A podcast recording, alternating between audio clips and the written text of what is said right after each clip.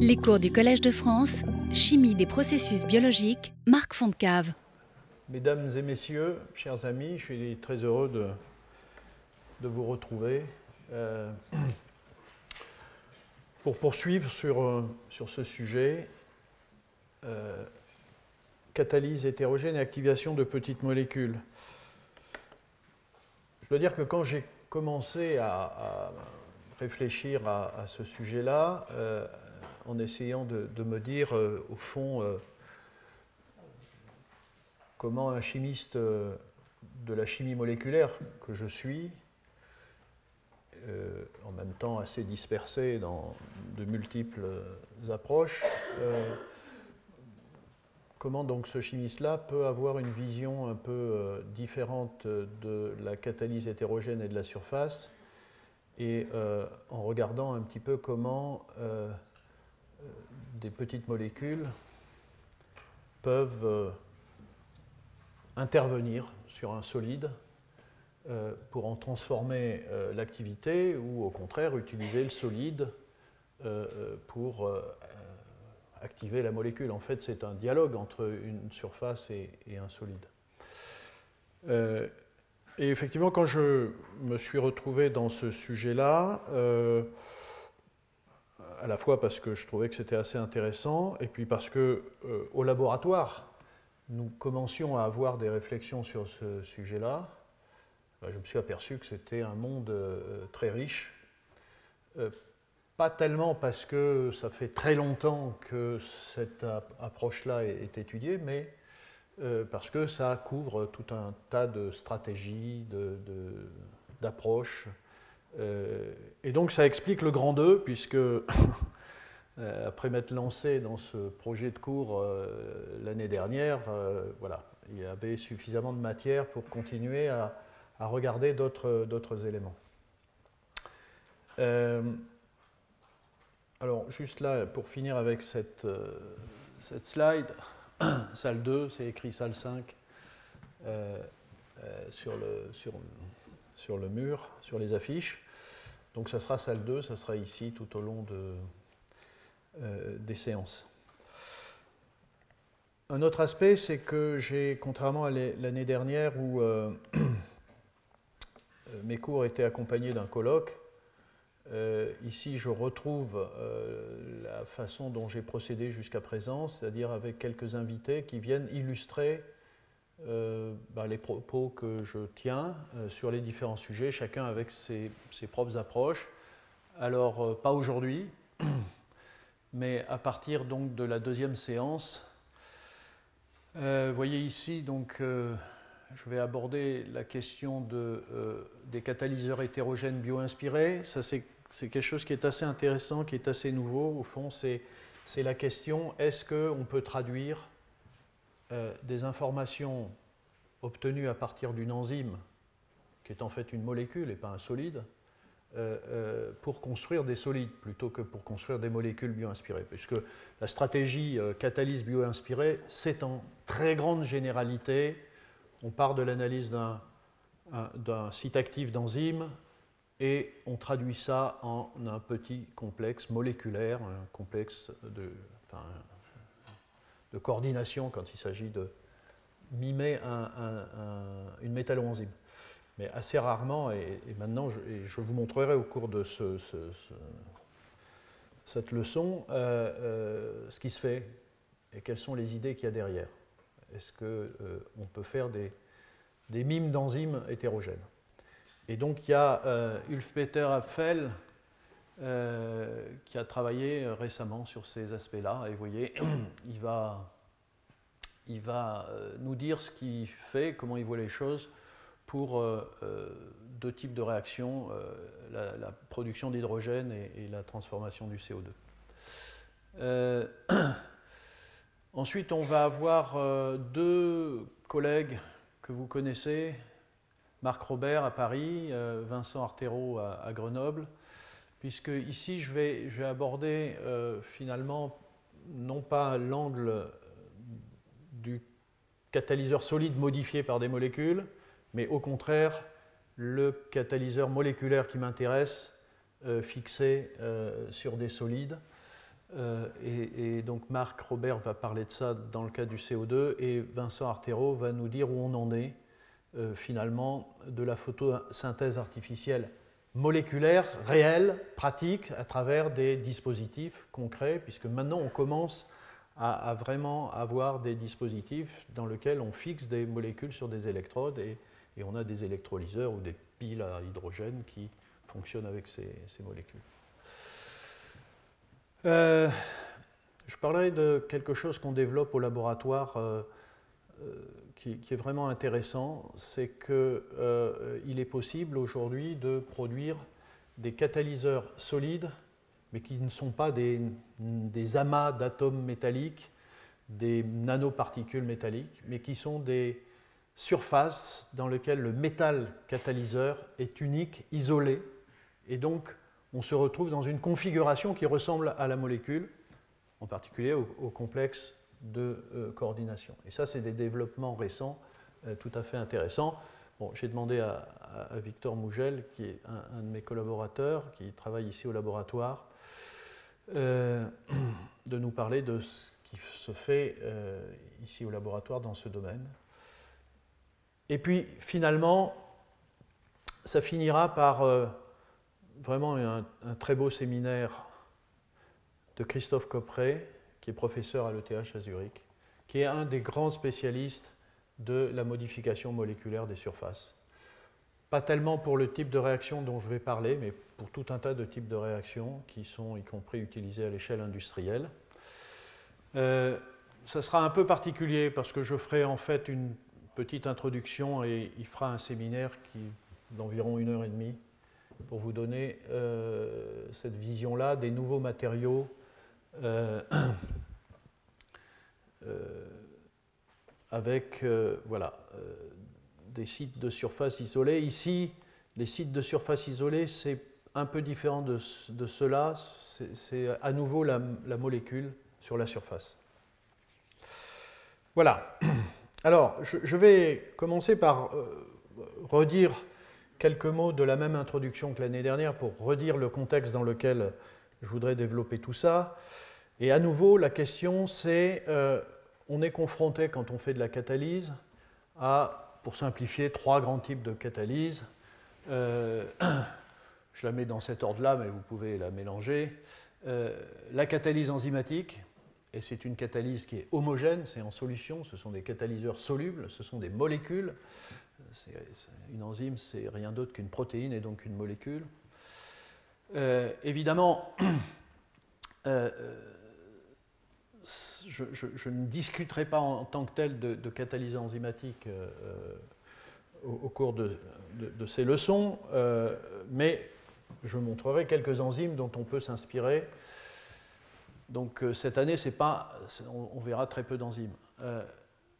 la catalyse moléculaire, donc ça c'est évidemment des petits complexes, le plus souvent organométalliques, complexes de coordination, relativement simples, qui sont constitués d'un métal et d'un ou plusieurs ligands, et qui effectuent la, réaction dans un, dans un, solvant, ils sont solubles. Et puis vous avez euh, la catalyse solide, la catalyse hétérogène. Ces choses-là sont en général très séparées. Les chimistes, euh, que ce soit dans le monde académique ou dans le monde industriel, euh, le plus souvent, lorsqu'ils sont spécialistes d'un domaine, ne s'intéressent pas ou ne connaissent pas l'autre domaine. C'est un des défis qu'on s'est imposé depuis euh, pas mal d'années, enfin en tout cas pour ce qui me concerne, et depuis récemment avec l'entrée de la catalyse hétérogène dans les activités du laboratoire, de regarder comment tout ça euh, peut euh, interagir, communiquer, se compléter et s'hybrider d'une certaine façon, puisque c'est de ça dont je parle. Ça, c'est la première chose. La deuxième chose, la deuxième chose, c'est qu'est-ce que j'entends par petite molécule à nouveau? C'est une dia que j'ai présentée l'année dernière, mais c'est pour redire que, au fond, ce qui m'intéresse, c'est euh, comment euh, faire quelque chose de toutes ces molécules qu'il y a dans notre, environnement, euh, qui sont très abondantes, d'une certaine façon, pour la réactivité, malheureusement très stables. Alors heureusement qu'elles sont stables aussi, hein, parce que on a besoin pour vivre d'eau, d'oxygène, voilà. Mais pour les transformer, évidemment, il faut les déstabiliser. donc ce sont des molécules qui sont, donc, comme je l'ai dit, très stables thermodynamiquement et cinétiquement. Donc il faut si on veut les transformer, c'est-à-dire si on veut récupérer les atomes d'oxygène, de carbone, euh, d'hydrogène, d'azote dans toutes ces molécules pour faire de la chimie euh, au laboratoire et dans l'industrie, il faut essayer de les, voilà, les exciter, de, les rendre plus actives. Et c'est toute la question de, euh, de, la catalyse dans ce domaine. Elles sont très abondantes, donc ça c'est un gros avantage parce qu'on a une source massive d'atomes avec ça ce sont des molécules qui ont été euh, très présentes euh, très tôt euh, dans l'histoire de la planète, dans l'histoire du vivant, et ce sont des briques essentielles du vivant. La vie s'est construite à partir de ces molécules-là. donc,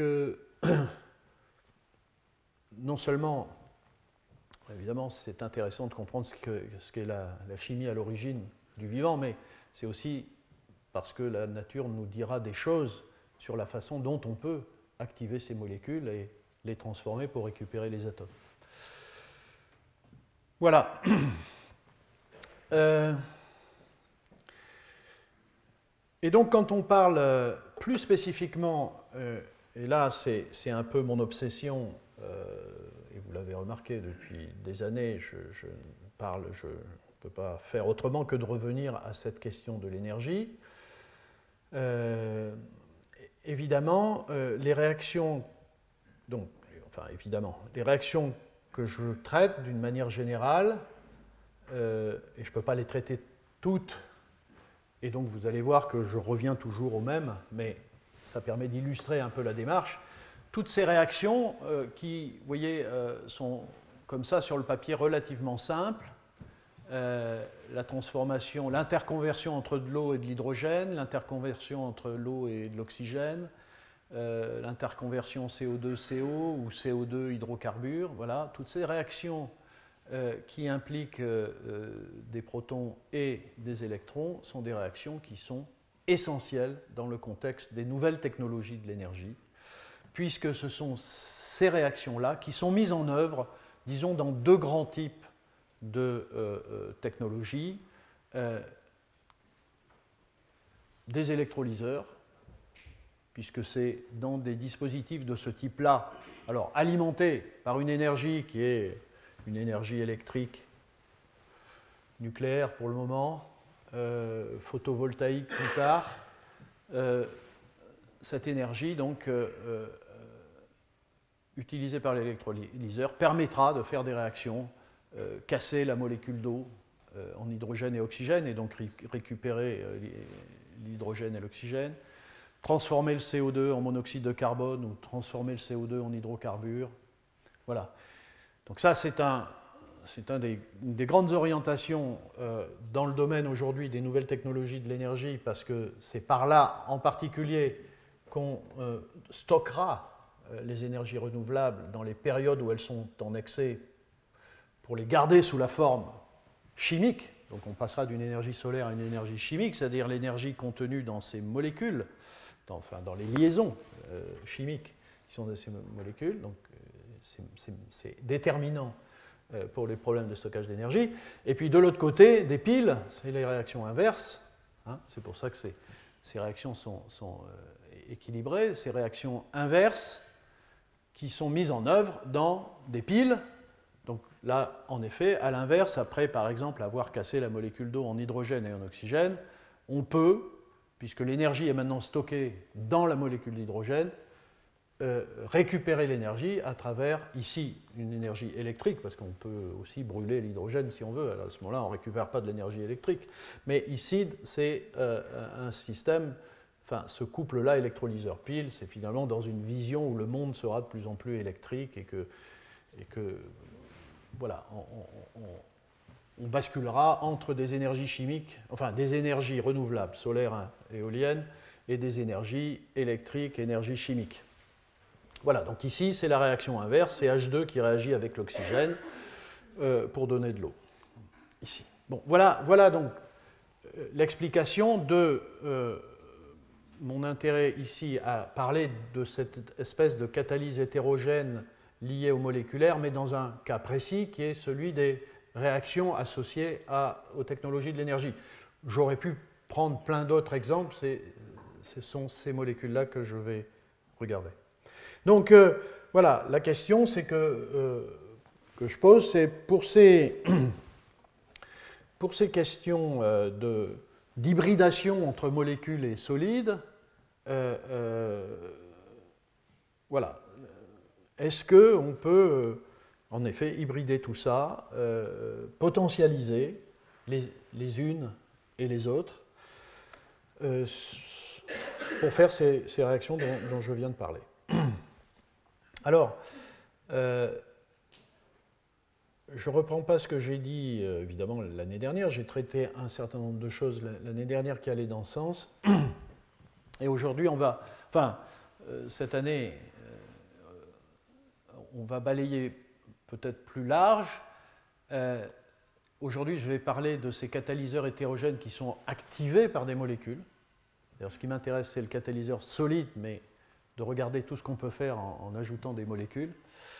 Euh, vous avez vu, il y aura donc la question des catalyseurs hétérogènes bio-inspirés, il y aura les catalyseurs homogènes hétérogénéisés, et puis ces fameux, euh, voilà, de type, euh, vous voyez ce genre de choses, avec un, petit complexe qui est accroché sur un, nanotube de carbone.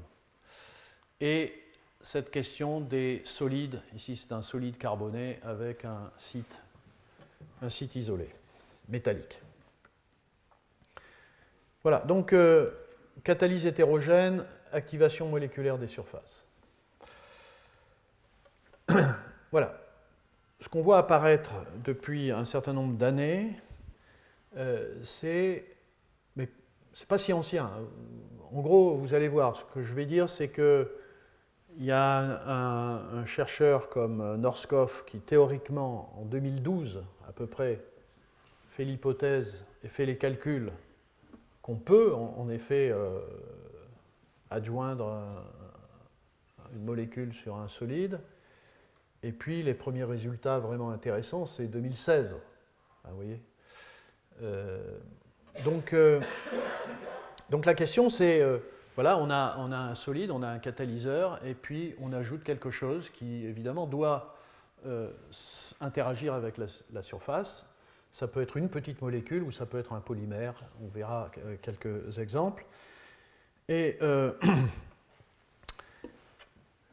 et cette fixation peut être permanente ou transitoire. Hein. Euh, donc là, il n'y a pas de règle absolue. Et donc, il y a tout un tas de questions qui se posent. C'est évidemment, la première, c'est quelle est la nature de l'interaction entre un solide métallique et, la molécule. Et puis, et puis l'autre question, eh bien, finalement, s'il y a une, euh, modification de l'activité du catalyseur solide, c'est-à-dire en termes d'activité générale, de sélectivité, enfin, vous voyez, euh, la question c'est euh, finalement quel est le mécanisme par lequel la molécule change quelque chose au catalyseur? Et ça, il y a encore beaucoup de questions et on sait très peu de choses là-dessus. Il y a des hypothèses, il y a des calculs, mais en gros, il y a toutes sortes de choses. Vous allez voir des exemples dans lesquels euh, la présence d'un substrat moléculaire, même tout petit, change la morphologie de la surface, nanostructure même parfois la, surface, ce qui a évidemment un avantage. C'est assez inattendu, mais on ne sait pas très bien comment ça se passe. Ça veut dire qu'en cours de la synthèse du matériau, au cours de la catalyse, il y a des réarrangements euh, à la surface des, solides qui sont euh, induits par la présence de la molécule, à travers des mécanismes qui ne sont pas très bien connus. Euh, évidemment, on peut changer les propriétés physico-chimiques hein, de, cette surface. par exemple, c'est des choses qu'on étudie ici caractère hydrophobe ou hydrophile de, la surface. Euh, il peut y avoir des, interactions.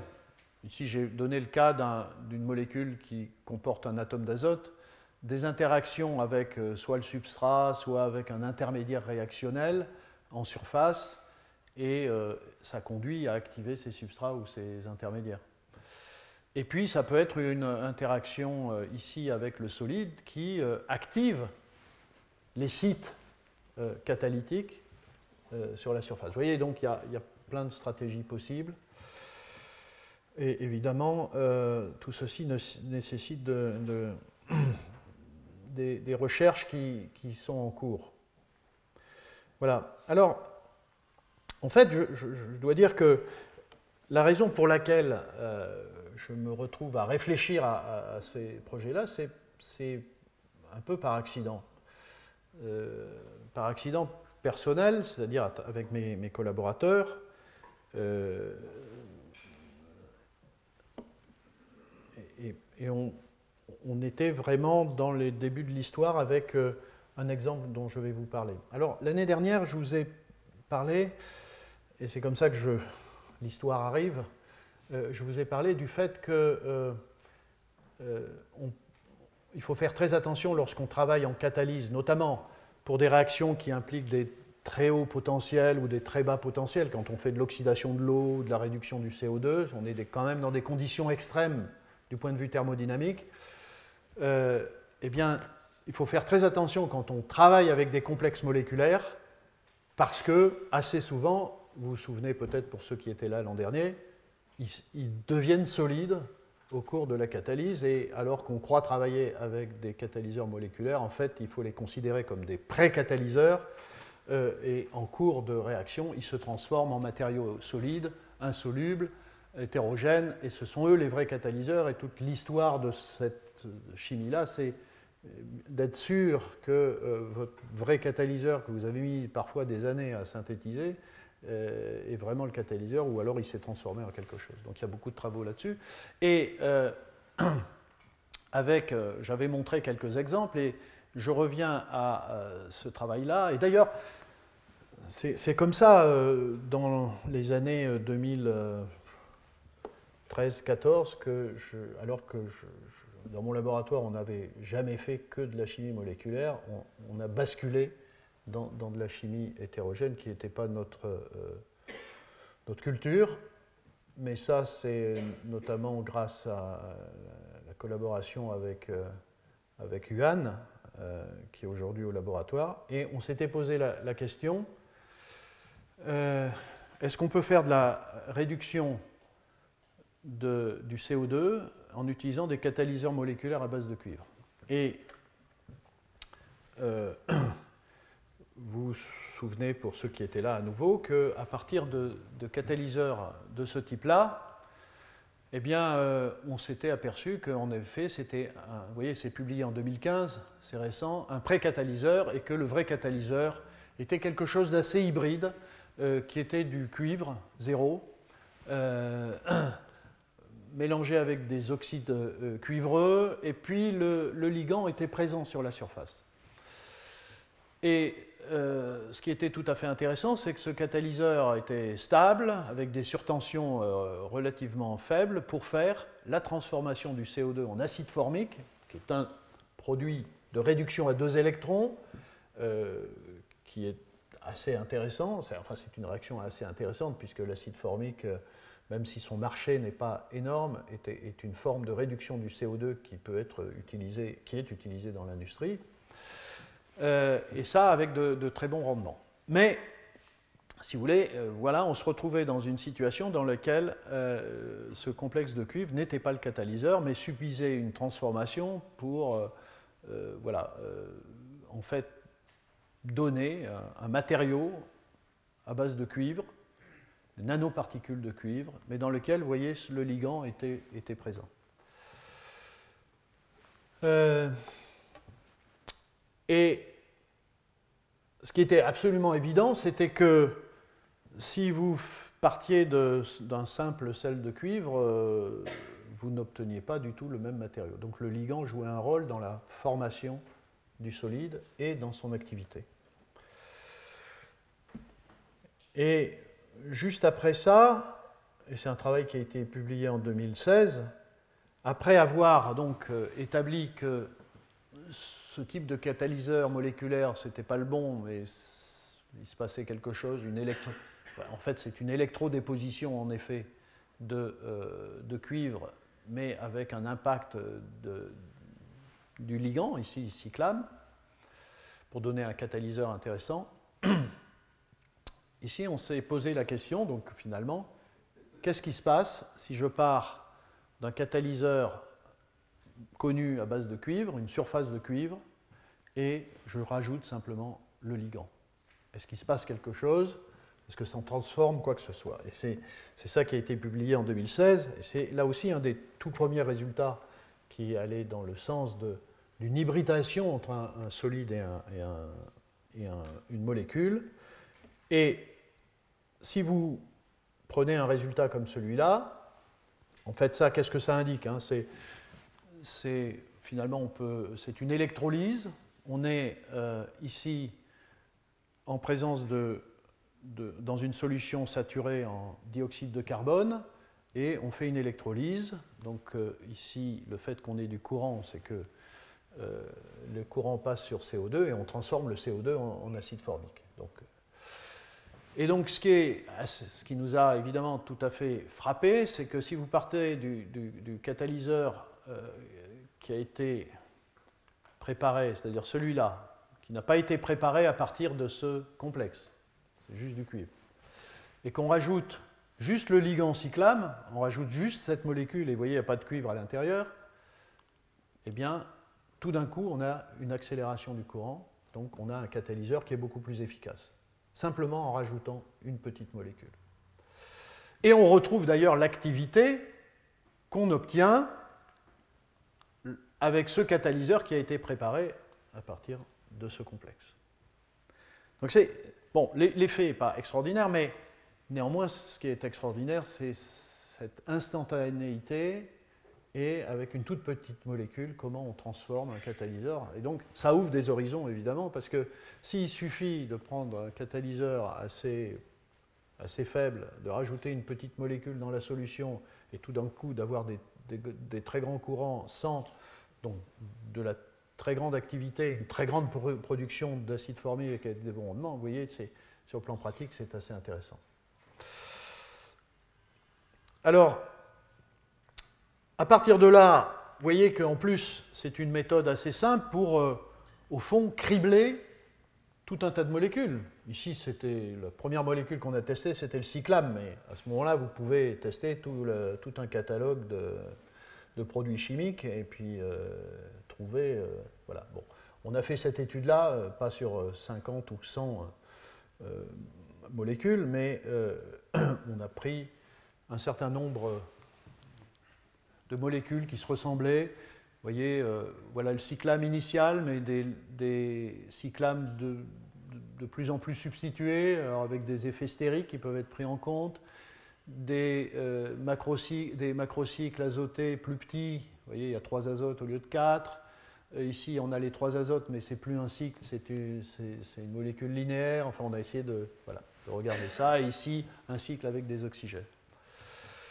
Et voyez la sensibilité du système, puisque euh, ici, euh, lorsqu'on ne rajoute rien, on a ce courant-là, et puis euh, selon la molécule, on a des courants différents. Donc il y a quelque chose qui n'est pas simplement non spécifique, c'est très très spécifique. Et ici, c'est simplement la charge qui, passe, donc vous voyez à nouveau qu'il y a des molécules qui sont plus actives, des courants plus élevés, des charges plus élevées, et en général, les rendements sont, sont les mêmes. Donc dans ce cas-là, la molécule n'affecte pas la sélectivité de la réaction, mais renforce l'activité de la surface. Donc vous voyez, c'est quand même d'une très grande simplicité. Et là, on retrouve le même phénomène, à savoir que, que l'on parte du complexe, enfin de, la molécule complexant un, atome de cuivre, par exemple la courbe bleue, ou qu'on parte du cuivre tout seul et on rajoute le ligand en cours d'électrolyse, on a le même phénomène de changement instantané, presque instantané, euh, et d'activité. Donc ça, c'était, voilà, c'est ça l'histoire euh, avec, euh, avec Yuan. on, s'est retrouvé, si vous voulez, dans cette histoire-là, et, c'était, le début. Et finalement, on a, au fond, pas très bien réalisé que des observations de ce type-là étaient inexistantes ou, rares. Et, et, ce que je vais vous raconter, c'est qu'à peu près en même temps, et puis par la suite, il y a tout un tas de choses qui ont été faites dans cette direction-là. Bon, ça c'est simplement pour dire qu'il y, a des activités, mais finalement, alors, euh, qu'est-ce qui se passe? On a essayé de comprendre un petit peu. Bon, je veux dire tout de suite qu'on ne comprend rien, mais euh, on a essayé quand même de, regarder quel était l'impact euh, du, ligand sur, sur le catalyseur. Il y a une chose qui a été tout de suite flagrante avec des, des analyses microscopiques. D'abord, quand vous rajoutez ce ligand, euh, vous le retrouvez sur la surface, en petite quantité, mais il y a une certaine densité de molécules fixées. Euh, ensuite, euh, si vous regardez les images de, microscopie, voici une surface de cuivre, donc obtenue à partir de celle de cuivre électrodéposée, et, et pas à partir de cuivre cyclame, et sans qu'on ait ajouté le moindre cuivre cyclame. Si vous rajoutez un des plus mauvais additifs de la série, euh, vous voyez que ça n'a pratiquement pas modifié, la morphologie de la surface est à peu près identique. Et de façon extrêmement étonnante, vous rajoutez cette molécule qui est, la meilleure hein, de la liste, euh, c'est ce que j'indiquais ici, hein, c'est le numéro 3, c'est lui, c'est lui qui donne le plus de charge, le plus de courant. Donc voilà. Et vous voyez, on a fait ça sur 6 ou 7 euh, ligands, mais si on en avait fait 100, on aurait peut-être trouvé des ligands absolument fantastiques qui explosent les, scores. on ne l'a pas fait, mais vous allez voir que d'autres ont, fait des choses. Et là, vous voyez, la surface n'a pas du tout la même tête. Hein. Donc euh, finalement, euh, selon le ligand, vous avez des, structurations de la surface différentes. Et ici, vous avez euh, des nanoparticules de cuivre, zéro, pas d'une centaine de nanomètres. Ça, c'est la première observation. Donc, il y, a, un effet sur la morphologie de la surface. Et on comprend que plus c'est nanostructuré, plus, plus c'est efficace. Et puis, euh, deuxièmement, la, nature chimique aussi de, euh, de la surface change. Hein. Quand vous regardez euh, ici une surface classique de cuivre, vous observez surtout de l'oxyde cuivreux avec beaucoup d'oxygène. Euh, beaucoup de cuivre 1 et à l'inverse, euh, dans le système qui est le plus efficace, vous voyez le, rapport cuivre-oxygène est totalement différent. Vous avez beaucoup plus de cuivre 0, donc finalement vous avez une, plus grande conversion d'oxyde cuivreux en, en cuivre 0. Et il était connu, il est connu, ça a été bien établi que quand on parle de cuivre, les espèces actives sur la catalyse de la réduction du CO2, c'est du cuivre 0. Donc le, le ligand, voyez, fait plusieurs choses, change la morphologie, euh, change les ratios oxyde cuivreux, euh, cuivre zéro, et tout ça, ça a un, impact évidemment sur l'activité. Donc pourquoi? Parce que plus de cuivre zéro et plus de densité euh, par unité de surface de cuivre zéro. Voilà, alors comment ça se passe Comment il peut faire tout ça, ce ligand? Évidemment, il faut pour ça qu'il s'accroche à la surface. C'est pas évident. Enfin, pour un chimiste de coordination, euh, un cuivre zéro, ça accroche pas des molécules, euh, même avec des, hétéroatomes. Et pourtant, c'est pas tout à fait vrai. Euh, il y a eu plusieurs études récentes. Ici, je cite le cas d'un travail qui a été fait par Bruno Chaudret, d'ailleurs en France, qui étudie des interactions d'amines avec des, nanoparticules de cuivre dans lesquelles il y a des mélanges d'oxyde cuivreux. Donc il y a quand même du cuivre 1 qui peut être un, accepteur de ligand azoté, euh, mais aussi du, cuivre, du cuivre 0. Euh, il, y a quelques, voilà, il y a quelques exemples, je, vous cite des, travaux comme ça. Euh, voilà, avec des surfaces de cuivre dans lesquelles il y a des couches voyez, de, molécules comme ça, comme la mélamine, euh, donc, évidemment, on, peut imaginer, c'est évident que pour qu'il y ait tous ces effets, c'est-à-dire de transformation d'état redox de la surface, de la morphologie de la surface, il faut quand même que le ligand s'accroche sur la surface. Et ça, bon, c'est pas tout à fait évident à établir. donc néanmoins, à partir de ça, voyez, on a, on a des matériaux qui peuvent être intéressants pour la transformation du CO2 en acide formique. Donc je l'ai dit, quels sont les mécanismes? Vous pouvez imaginer des tas de choses. Vous avez remarqué que le ligand où il n'y avait que des atomes d'oxygène était assez nul. Donc il faut des atomes d'azote plutôt que des atomes d'oxygène. Euh, il faut euh, le, meilleur est celui qui a euh, le plus de méthyle, donc les atomes d'azote sont les plus riches en électrons. Qu'est-ce que ça veut dire? On peut faire des interprétations. Ce qu'on a en tout cas établi, c'est que certainement il y a cette histoire de nanostructuration de la surface, ça je viens de le dire. Est-ce que mais puisque les amines sont connues, vous savez, dans, l'industrie, euh, enfin, sur la question de la capture du CO2, qui est une grande question hein, qu'on se pose dans le contexte de, de, faire de, de, la chimie du CO2 ou pour retirer du CO2 de l'atmosphère, ce sont des amines en général. Euh, on fait passer des, des du CO2 qui, sort d'une usine, d'un fermenteur, d'une cimenterie, d'une centrale thermique, et on fait passer ça dans des solutions d'amine, et euh, vous avez des réactions entre l'amine et euh, le CO2 pour donner des, sels, des carbamates, etc. etc. Euh, donc la question c'est est-ce que justement ces amines, ici en jaune, hein, qui, sont, qui sont sur la surface, aurait une tendance à accumuler du CO2 sur la surface, donc à favoriser la, présence du CO2 à la surface du catalyseur, ou bien d'activer des intermédiaires. Euh, voilà, donc il y, a, aussi ces questions-là, mais là, il n'y a pas de réponse pour le moment. Voilà. Euh, je vais vous montrer un, autre exemple euh, qui est, alors voyez, très récent. 2018.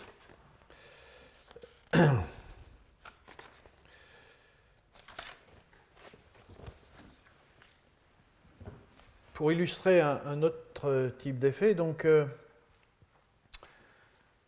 ici, euh, c'est aussi de la réduction du, CO2, donc c'est la recherche de catalyseurs les plus performants pour faire de la réduction du CO2. Et, euh, ce, travail-là porte sur des catalyseurs à base de palladium euh, qui, sont activés par ce type de ligands, qui sont assez connus, qui sont ce qu'on appelle des... Enfin, en anglais, on, réduit ça en NHC, mais c'est des ligands carbéniques N hétérocycliques. Vous voyez, ça, ce sont des, groupements carbéniques. Ici, ce sont de tels ligands, mais ici euh, euh, tridentates, c'est-à-dire vous voyez qu'il y, a trois sites potentiellement capables de se fixer sur des métaux ou des ions métalliques. Et ici, vous voyez, euh, c'est une étude qui a été faite avec cette classe de, molécules,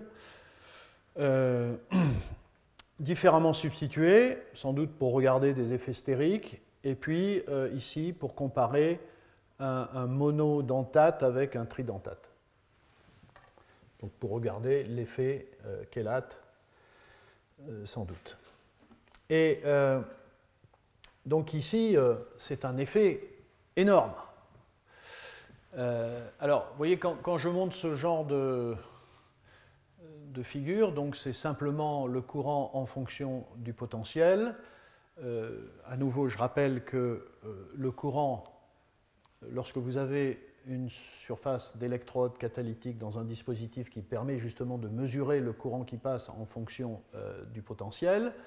Vous avez le courant qui vous donne une information sur l'activité du catalyseur et vous avez le potentiel qui vous donne l'énergie nécessaire pour le rendre actif. En dessous d'une certaine énergie, vous voyez, il n'y a pas de courant, donc on n'a pas atteint les potentiels suffisants, on n'a pas fourni l'énergie suffisante pour faire la transformation. Ici, c'est une transformation qui va concerner le CO2 et à nouveau, euh, euh, ça sera une transformation du CO2 en acide formique. Le palladium est un des métaux connus pour transformer le CO2 en acide formique. Et comme vous le voyez ici, si vous prenez une, surface de palladium, euh, voilà, normale, classique, produite comme c'est décrit dans la littérature, vous avez ce courant en rouge. Vous voyez, il faut atteindre des potentiels relativement élevés pour avoir un petit courant. Et simplement en rajoutant alors, ce ligand-là, avec un méthyle, c'est le cas qui est ici, vous avez un effet massif. Euh, vous gagnez, vous voyez, euh, presque 400 millivolts d'énergie et vous avez euh, presque un facteur 30 d'activité, simplement en rajoutant ce ligand.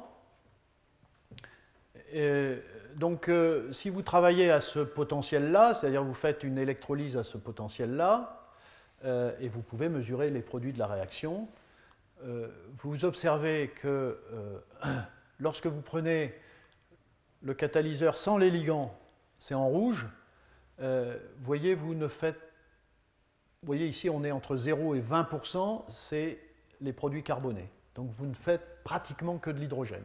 Vous ne réduisez très peu le CO2. Vous rajoutez ce ligand. Vous voyez ici, vous êtes à 80, plus de 80% d'acide formique qui est formé. Donc, autant dans le cas que je traitais, que nous avions développé au laboratoire, il n'y avait pas de problème de sélectivité, il y avait des problèmes, enfin, il y avait des, changements d'activité. Ici, c'est un exemple dans lequel vous pouvez drastiquement changer la sélectivité sans, changer, euh, juste en, ajoutant une molécule. Euh, et par ailleurs, dernier euh, point, c'est la troisième figure, vous faites de l'électrolyse, ici c'est une électrolyse pendant 6 heures. Vous voyez ici le courant est parfaitement stable et les rendements en acide formique sont relativement stables. Vous voyez, vous êtes toujours au-dessus de 80% pendant 6 heures, donc c'est un catalyseur qui fonctionne bien. Et là, c'est le cas où vous comparez le tridentate, c'est-à-dire celui-là, à celui-là, le monodentate, et la différence, c'est que Ici, le courant est assez stable, mais le rendement chute. Et en quelques heures, vous arrivez, vous voyez, à 20% d'acide formique, alors qu'avec l'autre, vous êtes à 80%. Donc, il y, a, des effets stériques. Il y a des effets. Euh, alors, oui, il y a des effets stériques, parce que c'était la comparaison de ces différentes courbes ici. Hein. Euh, il y a des effets stériques, voyez, parce que le plus encombré, euh, enfin, un des, ici est, assez différent. Enfin bon, donc il y, a, des effets stériques, il y a des effets chélates, mais là à nouveau, vous voyez que ce qui est absolument extraordinaire de mon point de vue et du point de vue d'un chimiste moléculaire, c'est que vous pouvez euh, contribuer à la catalyse hétérogène en réfléchissant à ces aspects d'ajout de molécules qui peuvent changer non seulement l'activité, mais aussi la sélectivité. Voilà. Euh, alors, en fait, cette histoire-là, je vous l'ai dit, euh, cette idée d'utiliser des ligands activateurs sur la surface avait été explorée euh, en, 2012 du point de vue théorique par Norskov. Et ça m'amène à, revenir, alors je reste dans le cas de la réduction du CO2, ça m'amène à revenir à la question du cuivre. Alors, je vais pas mal parler de ce métal, en particulier le, donc le cuivre. Pourquoi? Parce que euh, depuis très longtemps, vous voyez ici c'est un papier de 94 d'un chimiste japonais Ori qui a, énormément, contribué à ce domaine, mais je cite ce papier de 94, mais il avait déjà établi ça dans les années 80. Si vous voulez faire de la réduction du CO2, vous pouvez utiliser tout un tas de métaux comme ça pour faire de la catalyse. Et ce que vous observez immédiatement ici dans ce tableau, c'est que certains, comme le platine, sont catastrophiques pour faire de la réduction du CO2. Vous voyez acide formique 0,1, 0 CO, hydrocarbure 0. Bon, le platine, c'est connu, c'est pour faire de l'hydrogène. Oui, il y a toujours la compétition. Enfin, c'est pas parce que je dis on fait de la réduction du CO2 hein, euh, qu'il n'y a pas d'hydrogène. Chaque fois, il y a de l'hydrogène parce que, euh, souvenez-vous, pour faire de la réduction du CO2, pour transformer du CO2, il faut des protons dans votre solution. Et donc, il y a une compétition entre la réduction du proton et du CO2. Donc, le platine, c'est le métal, vous le savez, utilisé dans les piles à combustible, dans les électrolyseurs. Euh, voilà. L'or, est un métal qui est très très bon et c'est connu depuis très longtemps comme l'argent pour transformer le CO2 en monoxyde de carbone, CO. Et puis, euh, la chose unique, euh, c'est dans le cas du cuivre, le fait que le CO2 peut aller beaucoup plus loin et il, peut transformer le CO2 en hydrocarbure ou en alcool. Et dès lors que vous savez ça, si vous rêvez d'un monde ou d'un système dans lequel euh, on brûle des hydrocarbures on évidemment produit du CO2 et qu'on récupère ce CO2 et qu'on peut le retransformer en hydrocarbures, à ce moment-là, on a un cycle absolument vertueux, d'ailleurs qui résout tous les problèmes, puisqu'on n'a plus à se poser la question même de, euh, se, séparer des hydrocarbures, puisque si on peut euh, fermer ce cycle, euh, on fonctionne sur le CO2. Bon, cela dit, on n'en est pas encore là, mais disons qu'à ce moment-là, le cuivre apparaît comme le métal absolument magique pour faire la transformation du CO2 en, hydrocarbures ou en alcool. Et c'est le seul métal, il n'y en a pas d'autre pour le moment, qui est capable de faire ça avec des efficacités aussi importantes. Et euh, donc, si vous voulez, pour, comprendre un petit peu euh, les mécanismes, et ça, c'est un vrai travail, de, travail vraiment apporté par Norskopf, euh, vous voyez, en 2012, donc, euh, il, étudiait du point de vue théorique la transformation du CO2 en méthane. Et en gros, si vous voulez, vous avez la molécule de CO2 qui arrive sur euh, une surface métallique du cuivre. vous avez une première réduction et ensuite vous avez un départ d'une molécule d'eau. Donc il y a un atome d'oxygène qui s'en va sur une molécule d'eau et vous avez cet intermédiaire central qui est une molécule de CO intermédiaire fixé sur la surface.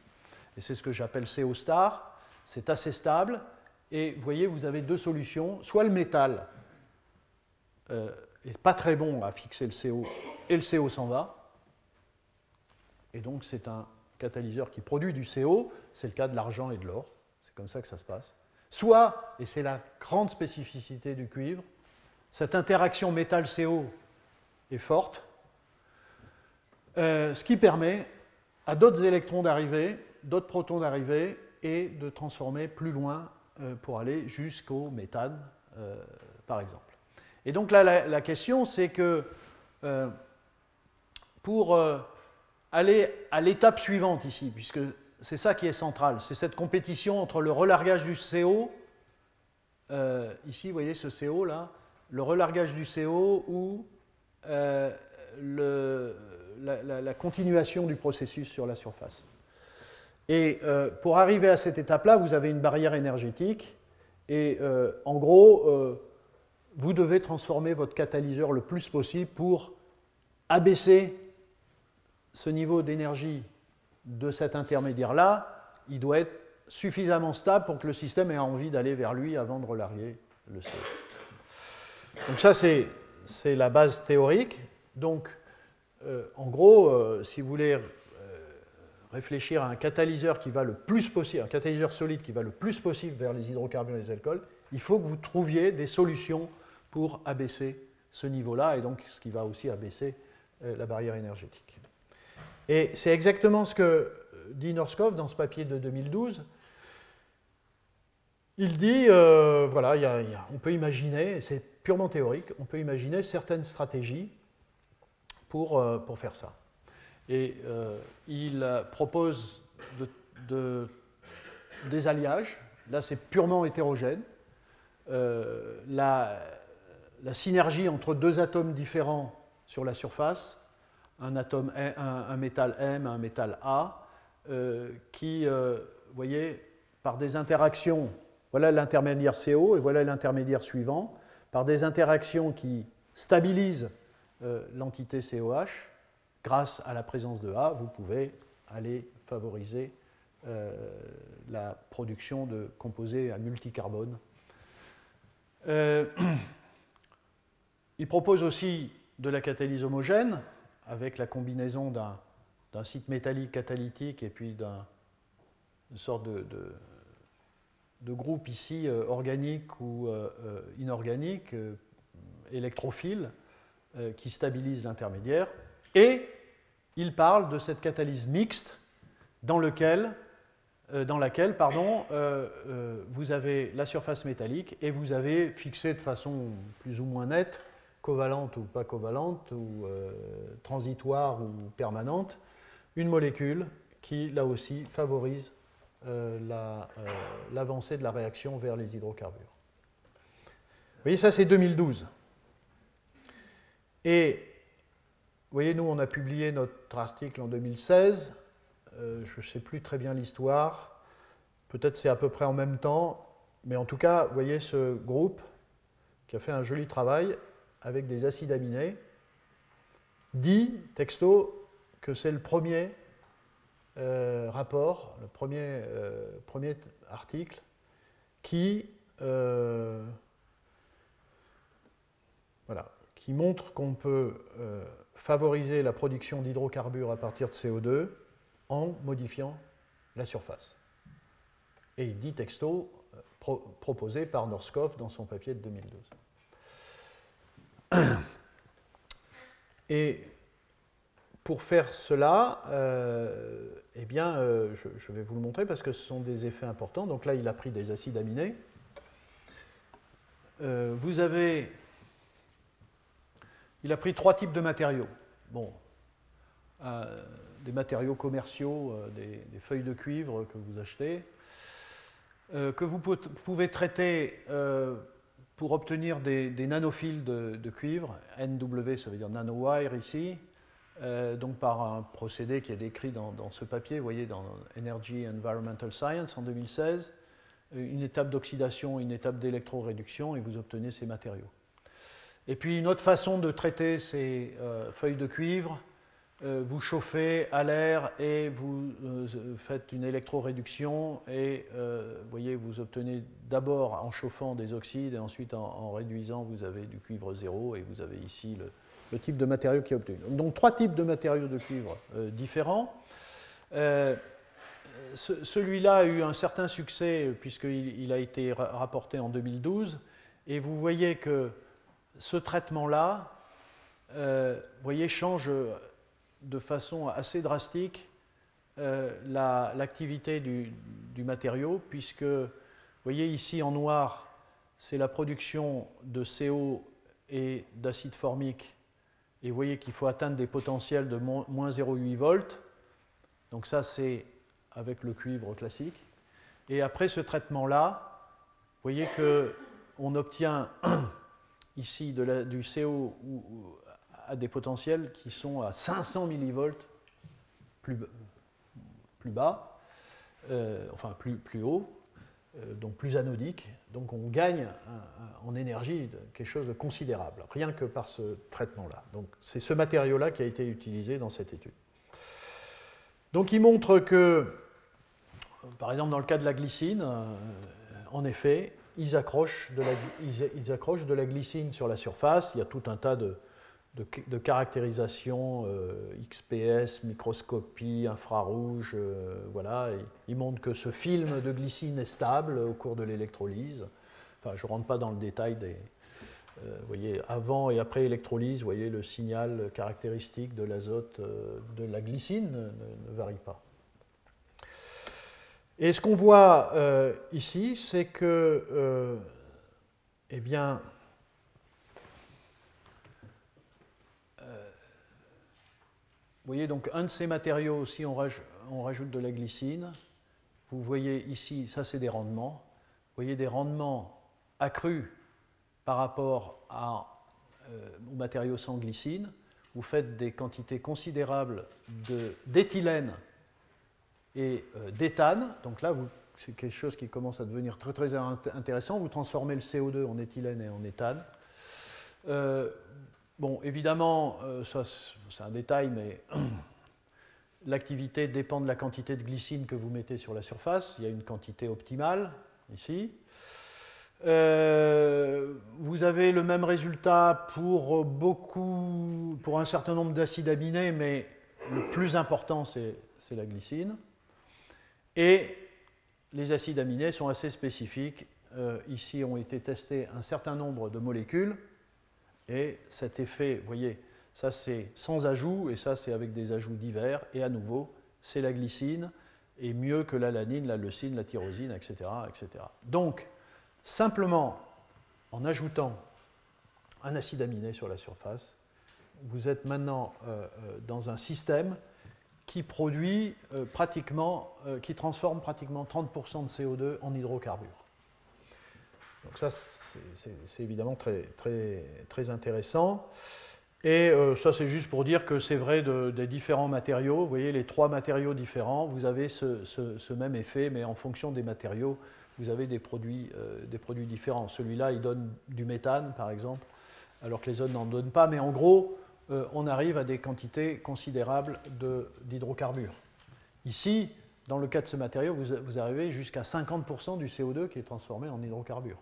Méthane plus éthane. Voilà. Bon, euh, est-ce que j'ai le temps de rentrer là-dedans? Non. Euh, si, peut-être juste pour dire une chose. Euh, pourquoi ça stimule la réduction du CO2 Pourquoi on augmente les rendements en CO2 C'est-à-dire qu'on défavorise le...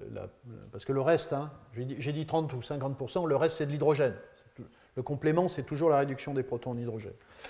Et donc, euh, ici, euh, on s'aperçoit, si vous voulez, pour faire très simple, que quand on en rajoute de la glycine, on a moins de courant global, mais on a plus de courant spécifique à la, à la production euh, des hydrocarbures. Donc, en gros, ce que fait la glycine, c'est pas d'activer généralement le, système, c'est de d'inhiber la réduction des protons en hydrogène, donc de défavoriser la réduction des protons en hydrogène, plus que d'augmenter généralement le, le, système. Donc, euh,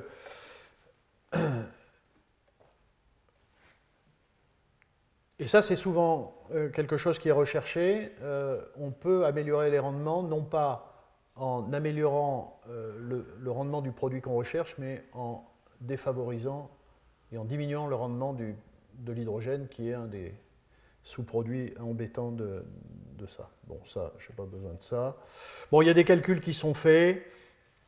bon, là aussi, vous voyez, vous imaginez que la structure d'un acide aminé, comme vous pouvez le voir ici, hein, avec euh, un carboxylate euh, et une amine euh, qui portent des atomes d'hydrogène, ça fournit la possibilité d'interaction entre cet atome d'hydrogène et des intermédiaires, ici CO, ici COOH, et donc en gros, voilà, vous voyez que quand vous n'avez pas de glycine, le, chemin énergétique, il est en bleu ici. Voilà. Donc vous passez par des barrières qui sont relativement élevées. Et simplement en rajoutant de la glycine, euh, les calculs montrent euh, que vous avez des barrières moins élevées, euh, à nouveau avec des hypothèses d'interaction sur la surface entre l'additif et les intermédiaires réactionnels. Donc vous, stabilisez des intermédiaires réactionnels. Typiquement, vous voyez ici, euh, cet intermédiaire où on n'a pas encore cassé de liaison carbone-oxygène, là, euh, le CO2 est fixé sur la surface sous forme réduite, euh, eh bien, vous avez une très grande stabilisation de l'intermédiaire. Donc c'est à travers, et ça c'est assez récurrent, c'est-à-dire que des choses qui sont à la surface de catalyseur peuvent en effet euh, par interaction avec les intermédiaires, les stabiliser, donc favoriser, enfin diminuer les, barrières énergétiques et donc favoriser la réaction. Euh, bon, ça. Alors, j'ai parlé que de petites molécules. Vous voyez, tout ça est très récent. Hein. Euh, et ici, je vais donner un autre exemple en passant relativement vite. Euh, depuis peu de temps, il y a aussi des travaux sur l'utilisation de polymères en surface. Donc dépôt de polymères sur des surfaces. Et ici, euh, à nouveau, je reste sur le CO2 euh, pour illustrer ça. Donc du polyacrylamide, vous voyez, c'était publié en, 2018, sur, sur des, mousses de cuivre. À nouveau, c'est du cuivre parce que l'objectif pour ces laboratoires-là, comme le nôtre, hein, c'est en particulier de transformer le CO2 en hydrocarbures ou en alcool. Et ici, vous voyez que donc en jaune, ici, vous avez la quantité d'hydrogène en rendement, hein, ce sont des rendements. Et en rouge, vous avez, en rouge, vous avez, c'est le produit principal, c'est l'éthylène. Donc c'est un matériau ici qui transforme le CO2 en éthylène, ce qui est évidemment très très intéressant sur le plan industriel. Et donc vous voyez que en, en ajoutant un polymère, vous avez une augmentation du rendement euh, en, éthylène. Euh, et c'est assez spécifique de ce polyacrylamide, puisque l'acide polyacrylique ne marche pas, et la polyamine, euh, polyalylamine, où il n'y a pas de fonction ni carboxylate, il n'y a pas de fonction carboxylate, il n'y a pas de fonction amide, vous voyez, 100% d'hydrogène. Donc c'est extrêmement sensible, c'est-à-dire en fonction du polymère que ce n'est pas, juste de mettre un polymère, évidemment la structure de polymère est, absolument essentielle. Et euh, donc vous pouvez trouver des polymères qui sont, euh, enfin ici vous voyez le polyacrylamide qui, euh, qui améliore de façon extrêmement significative les rendements pour la réaction que vous souhaitez. Et là aussi, calcul DFT, avec des modèles qui euh, tiennent en compte donc, la présence euh, de euh, polymères à la surface. Et là aussi, c'est le même type de raisonnement, c'est-à-dire qu'à partir du moment où il y a sur la surface des groupements chimiques, par exemple des, des, voilà, des NH2, des NH2 avec des possibilités de liaison hydrogène, par exemple, eh bien, vous pouvez vous trouver dans une situation où vous stabilisez des intermédiaires réactionnels, où vous favorisez, parce que vous voyez, pour passer du CO2 en éthylène, il faut que vous coupliez deux atomes de carbone qui doivent être adjacents sur la surface, donc par exemple deux molécules de CO, et c'est un des mécanismes qui est proposé, et ce qui est calculé dans ces systèmes-là, vous voyez ici, voilà le dimère, euh, ce dimère est stabilisé par le polyacrylamide, c'est le type de calcul et de, réflexions qui, euh, qui, sont menées euh, autour de ce rôle voilà, des additifs moléculaires ou, polymoléculaires, polymères. je voudrais parler aussi de, de cette chose-là pour montrer à quel point c'est sensible.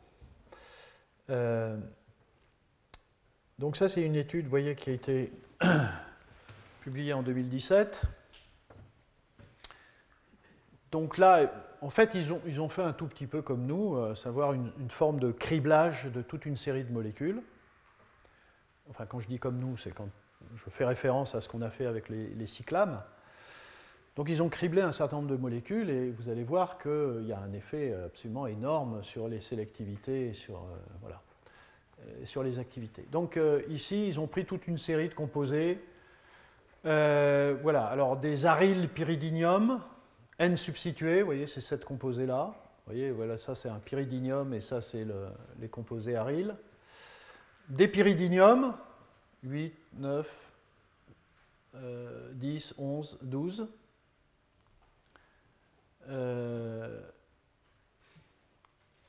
des imidazolium, là, celui-là, 14 et le bleu de méthylène, ici 13. Voilà.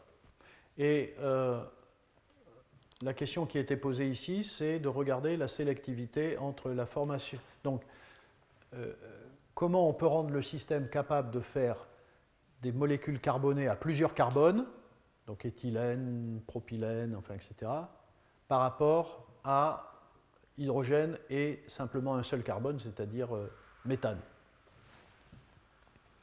Voilà. Alors, le, résultat, euh, excusez-moi, euh, voilà, le résultat sont les suivants. Euh, la référence, c'est ça. C'est-à-dire que donc, le, on est sur du cuivre à nouveau. Hein. Vous comprenez qu'on peut être que sur du cuivre puisqu'on fait des, on fait des hydrocarbures. Donc euh, le matériau euh, initial, vous voyez, il donne un mélange de tout un tas de choses, euh, beaucoup d'hydrogène, et du méthane, un peu d'éthylène, un peu d'éthanol, un peu de propanol, un peu de CO. Voilà. le premier composé, alors, tout ça, tout cela, on les laisse tomber. Les pyridinium et les imidazolium, vous voyez, c'est euh, des quantités très importantes d'hydrogène. Ils ne nous intéressent pas. Je ne rentre pas dans le détail. Il y a des grosses modifications hein, des, différents produits, donc il y a vraiment des effets de ces molécules, sauf que ça ne favorise, ne favorisent pas euh, la réduction du CO2. Vous avez des quantités extrêmement importantes d'hydrogène. Alors composé 1 est, tout à fait intéressant, puisque vous voyez que tout d'un coup, donc le composé 1, c'est celui-là avec méthyle et sa hydrogène. Vous voyez, c'est quand même des petites modifications qui conduisent à des effets massifs.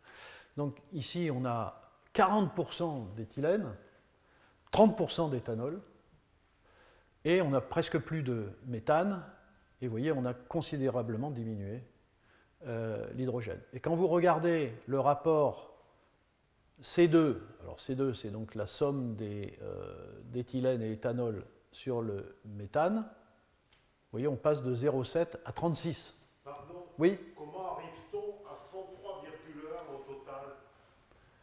Oui, bah, c'est le, parce qu'ils euh, ils ont, ils ont mis ici, si vous voulez, il y a des erreurs.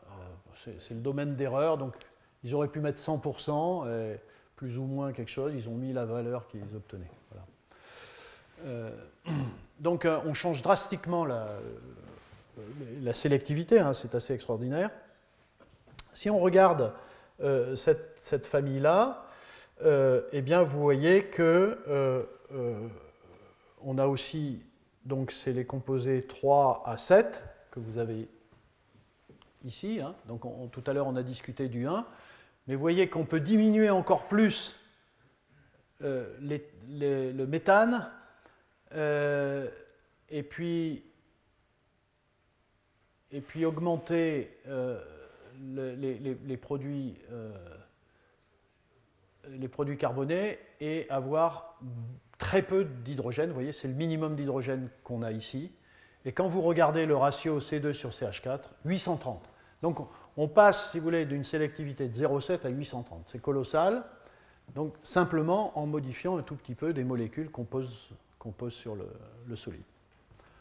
Bon, je raconte ça parce que moi je trouve ça extraordinaire, mais euh, voilà. Donc ça c'est un effet euh, très important.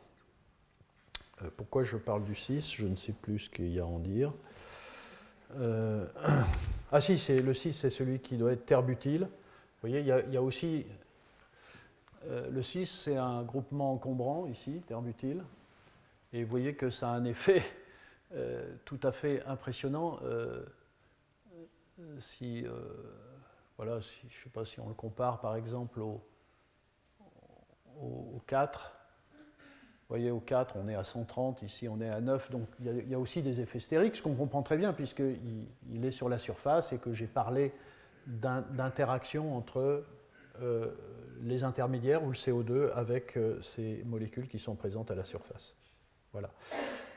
Là aussi, là aussi ce qu'on observe assez clairement, si vous voulez, c'est que le composé, si, si on ne met pas ce composé 1, là, hein, à nouveau, euh, je parle de, par exemple de celui-là, hein, voilà, que j'ai discuté.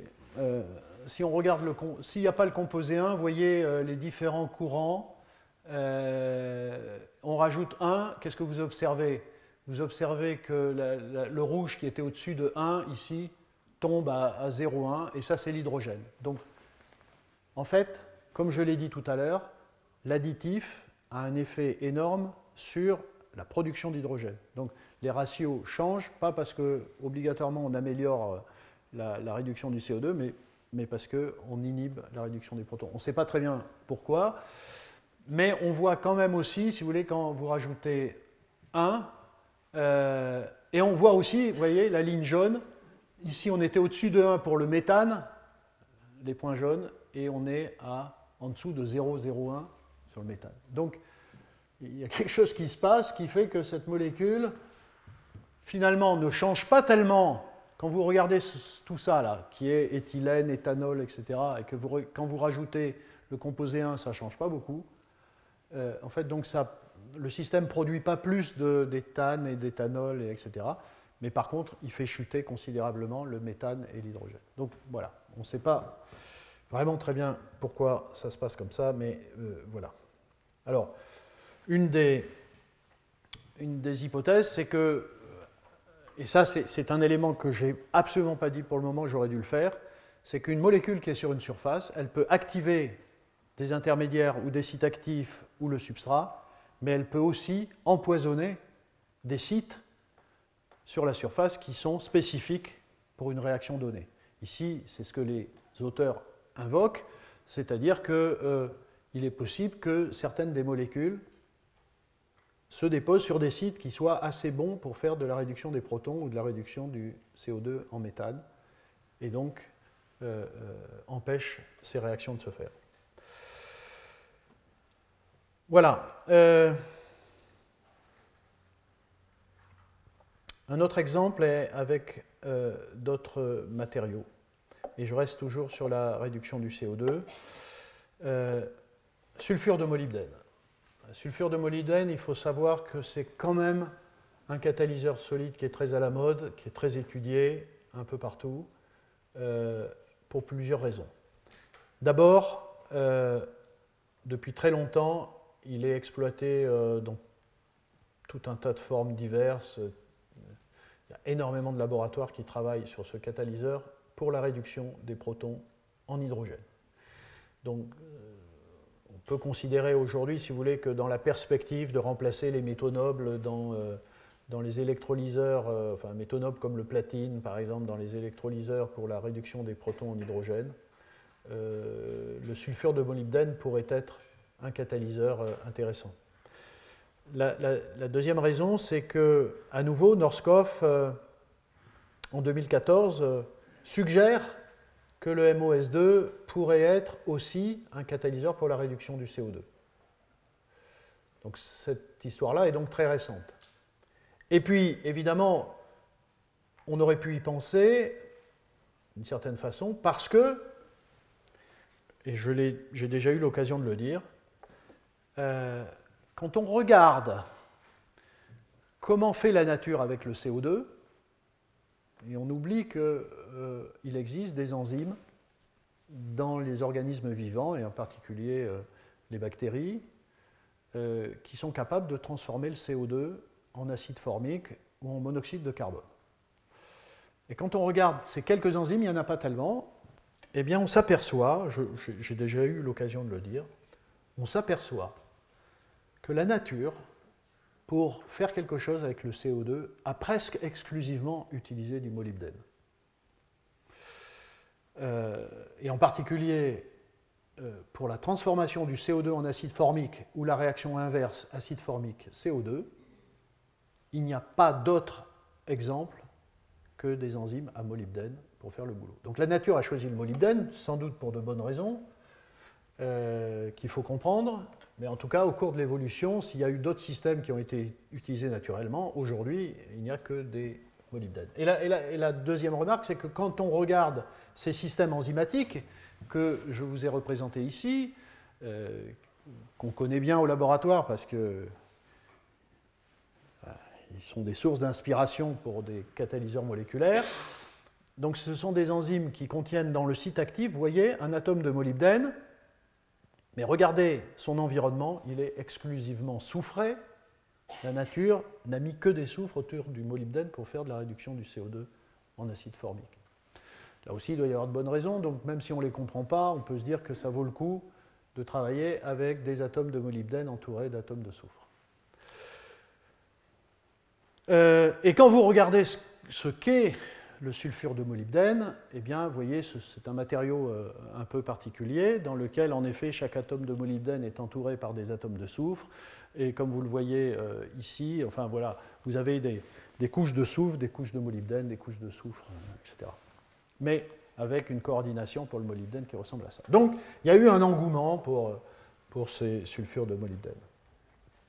Et là, par exemple, donc, il a été démontré qu'en effet, dans certaines conditions, on peut utiliser le sulfure de molybdène pour faire de la réduction du CO2 c'est pas génial parce que justement le molybdène, le sulfure de molybdène est, très bon pour faire la réduction des protons, et donc dans cette compétition CO2 protons, c'est souvent le proton qui gagne. Mais ici, vous voyez, euh, euh, la stratégie pour améliorer les sélectivités, eh c'est aussi, euh, vous voyez, un travail en 2016 de rajouter un, un polymère, polyéthylénimine, sur, bon, je ne rentre pas dans le détail, mais une électrode qui a été constituée à partir de euh, sulfure de molybdène et de, euh, élaboré à partir d'oxyde de graphène qui a été électroréduit. Donc un mélange de matériaux carbonés et de sulfure de molybdène.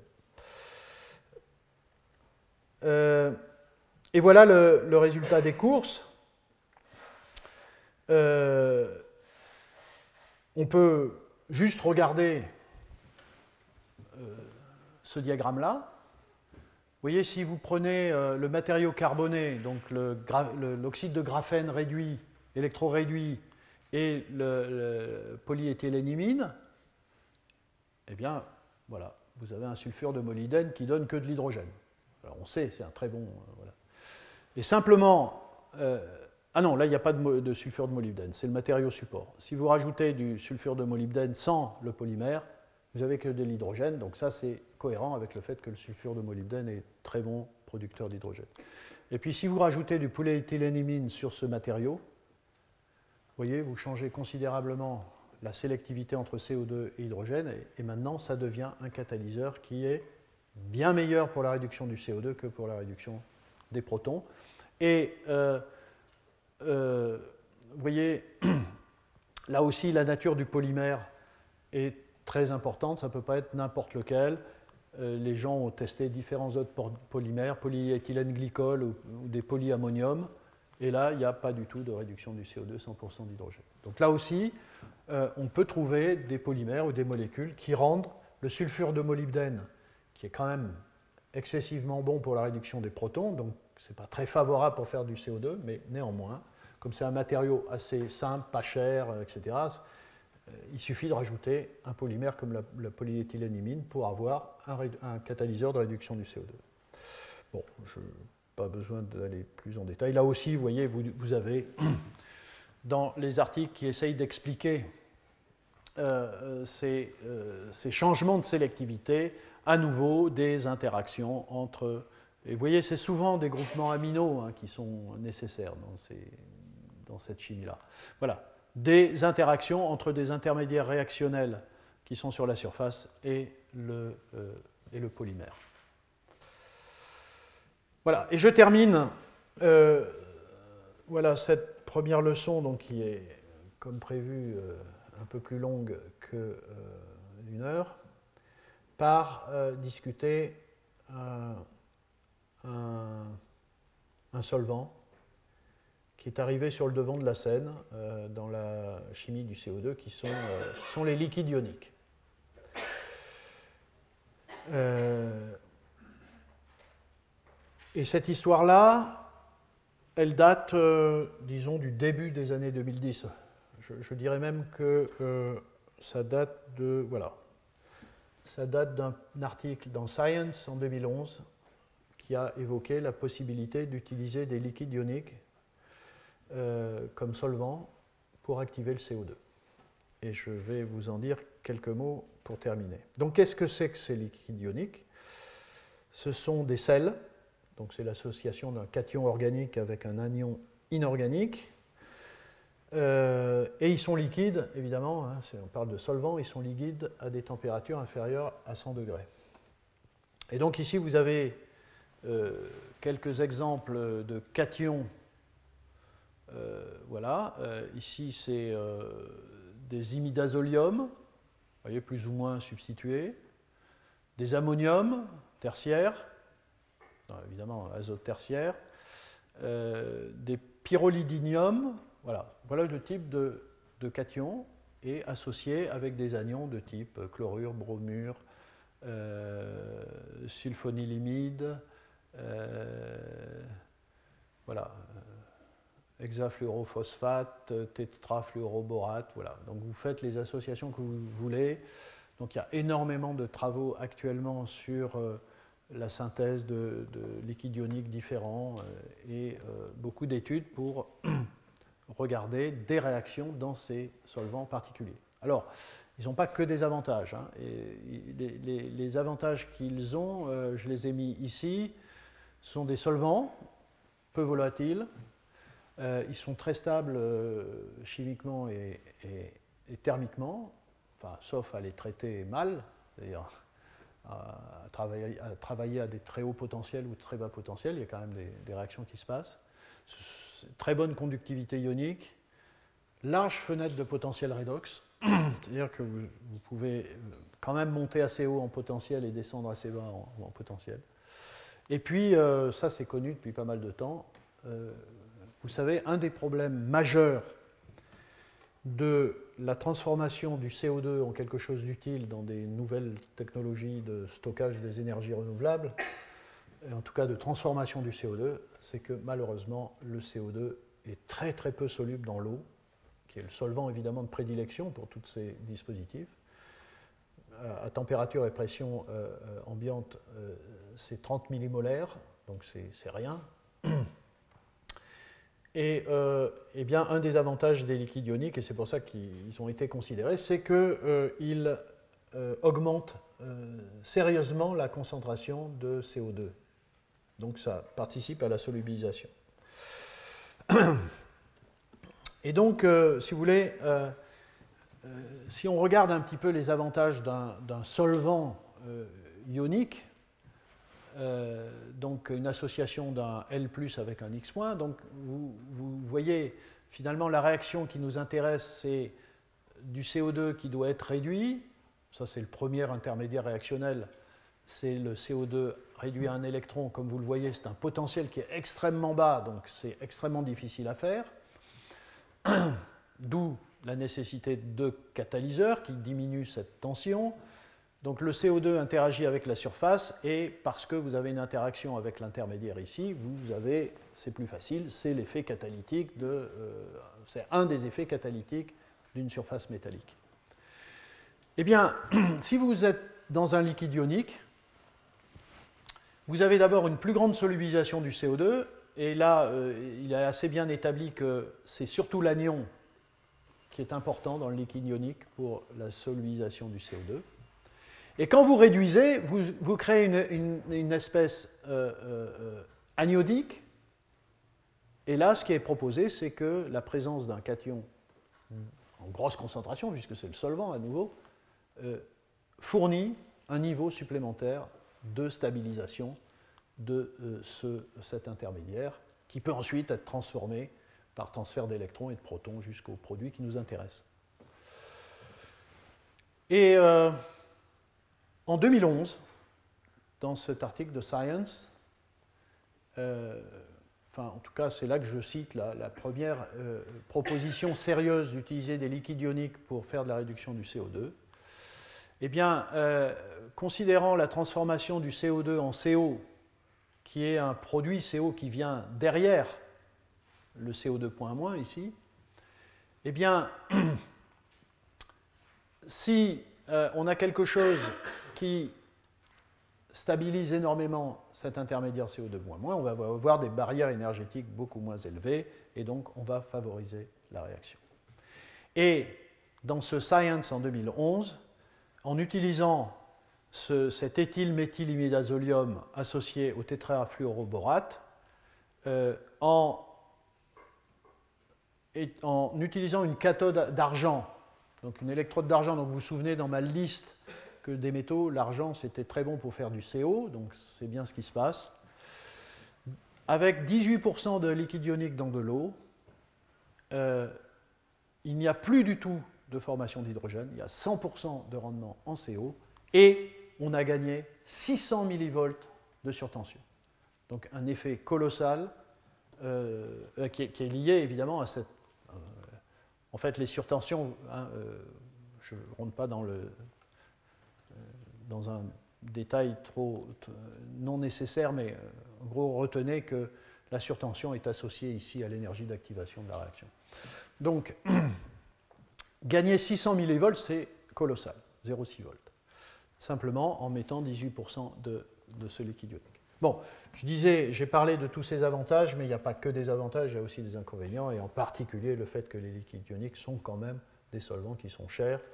Euh, et donc, euh, dans, une, utilisation à très grande échelle, euh, dans des très grands électrolyseurs industriels, etc., il faudra voir, sans doute pour retrouver des, liquides ioniques stables qui ont les mêmes bonnes propriétés, mais avec des coûts beaucoup moins élevés. Bon, néanmoins, voilà, je vous montre quelques, quelques exemples.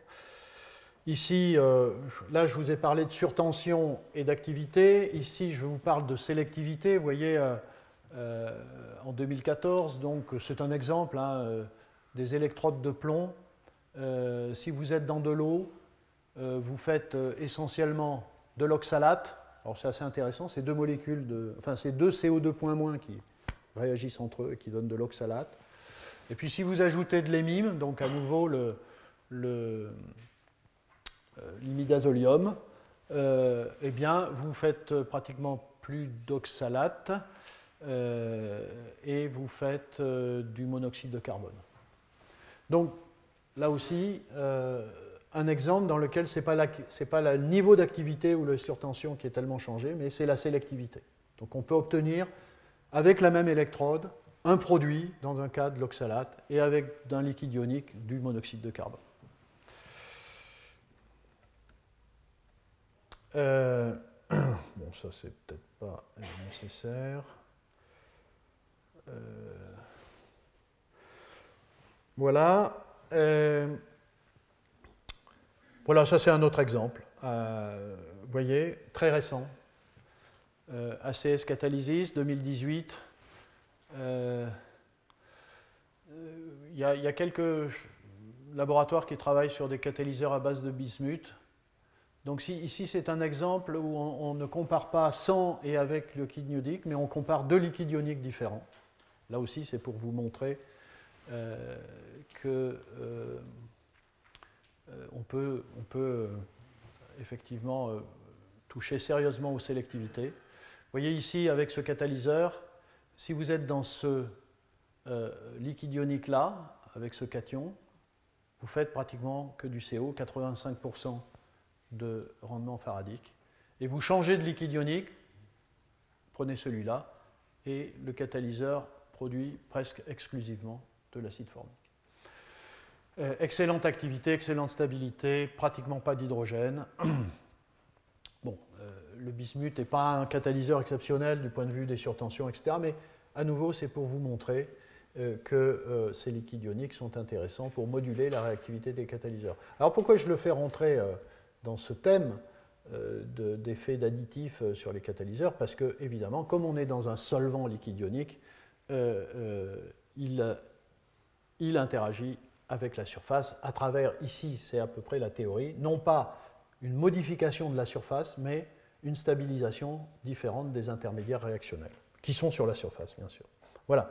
Alors, je termine juste pour dire euh, qu'on travaille aussi au laboratoire, et ce sera mes dernières, euh, enfin, mon dernier sujet, mon dernier exemple. On travaille aussi au laboratoire, euh, là aussi c'est Yuan qui, a développé ça au laboratoire, avec des liquides ioniques. Et vous voyez, c'est publié en, en 2017. Yuan a été, euh,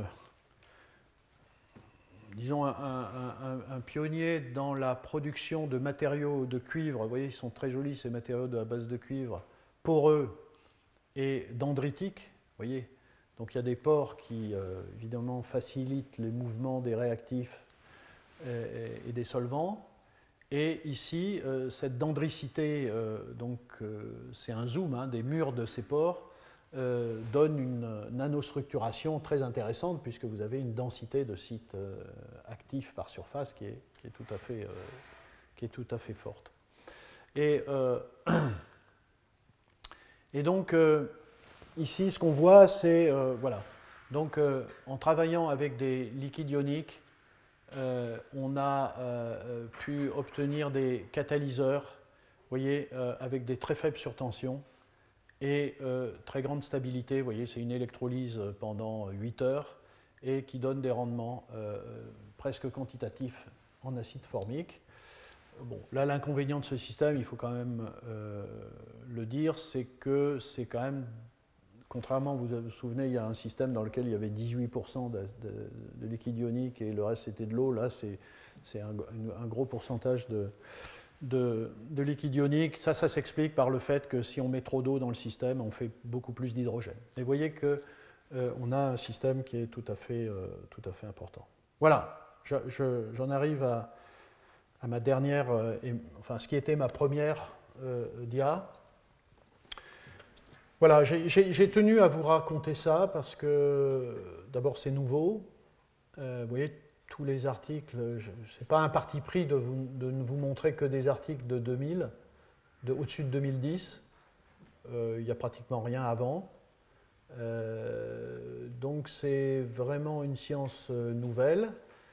Et à nouveau, je pense que même si, vous voyez, toutes les questions qui sont posées ici, finalement, je, n'y ai pas répondu on n'a pas le détail des effets massifs hein, sur l'activité, la sélectivité, etc., euh, de ces additifs.